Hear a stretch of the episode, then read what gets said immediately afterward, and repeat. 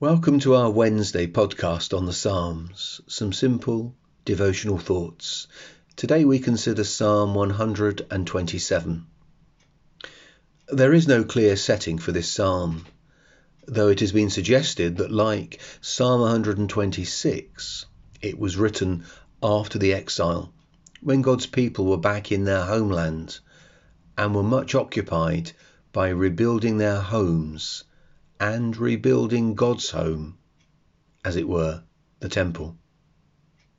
But the reference to Solomon in the title of the psalm, a song of ascents of Solomon, leads some to say that the psalm comes from the period when Solomon's temple was being built.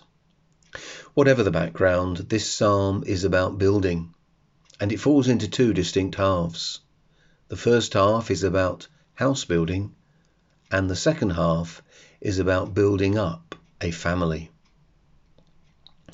Verses 1 and 2 are about building a house. In verse 1, unless the Lord builds the house, those who build it labour in vain.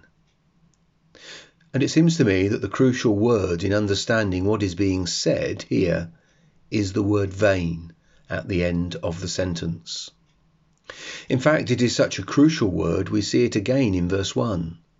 Unless the Lord watches over the city, the watchman stays awake in vain.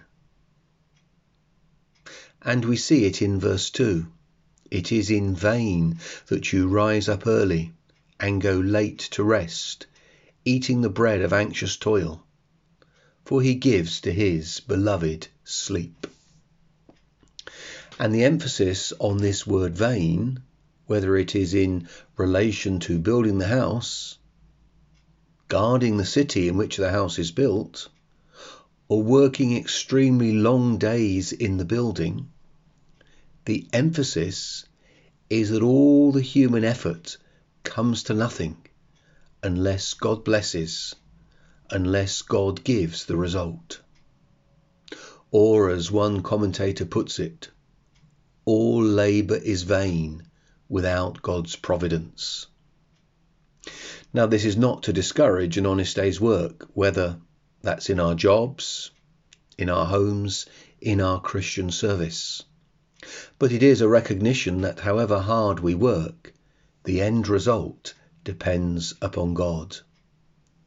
And this should surely do away with undue anxiety, a being driven a putting everything into it at the expense of, say, health or family, as though all of that in itself can produce the result.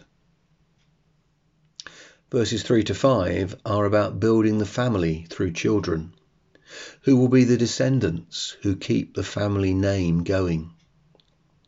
In verse 3, notice again the emphasis in the building is on God Behold, children are a heritage from the Lord. The fruit of the womb is a reward.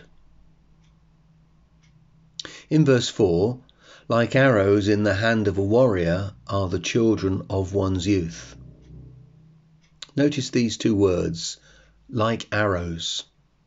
Our children are what we make them. They are pictured here as arrows in the hand of a mighty warrior, and arrows go the way that we aim them. So, under God's hand, we must direct our children aright. We must lay that good spiritual and moral foundation. In verse 5, Blessed is the man who fills his quiver with them. He shall not be put to shame when he speaks with his enemies in the gate. Children are a provision, a support. The reference to the gate is that formal court proceedings were held in the vicinity of the city gates, and the children, the sons in fact, would serve as an aging father's defence in legal proceedings. Seems to me that the emphasis in verses 3 to 5 is that whatever the human energy, the human effort involved in the building up of the family, it is ultimately of God.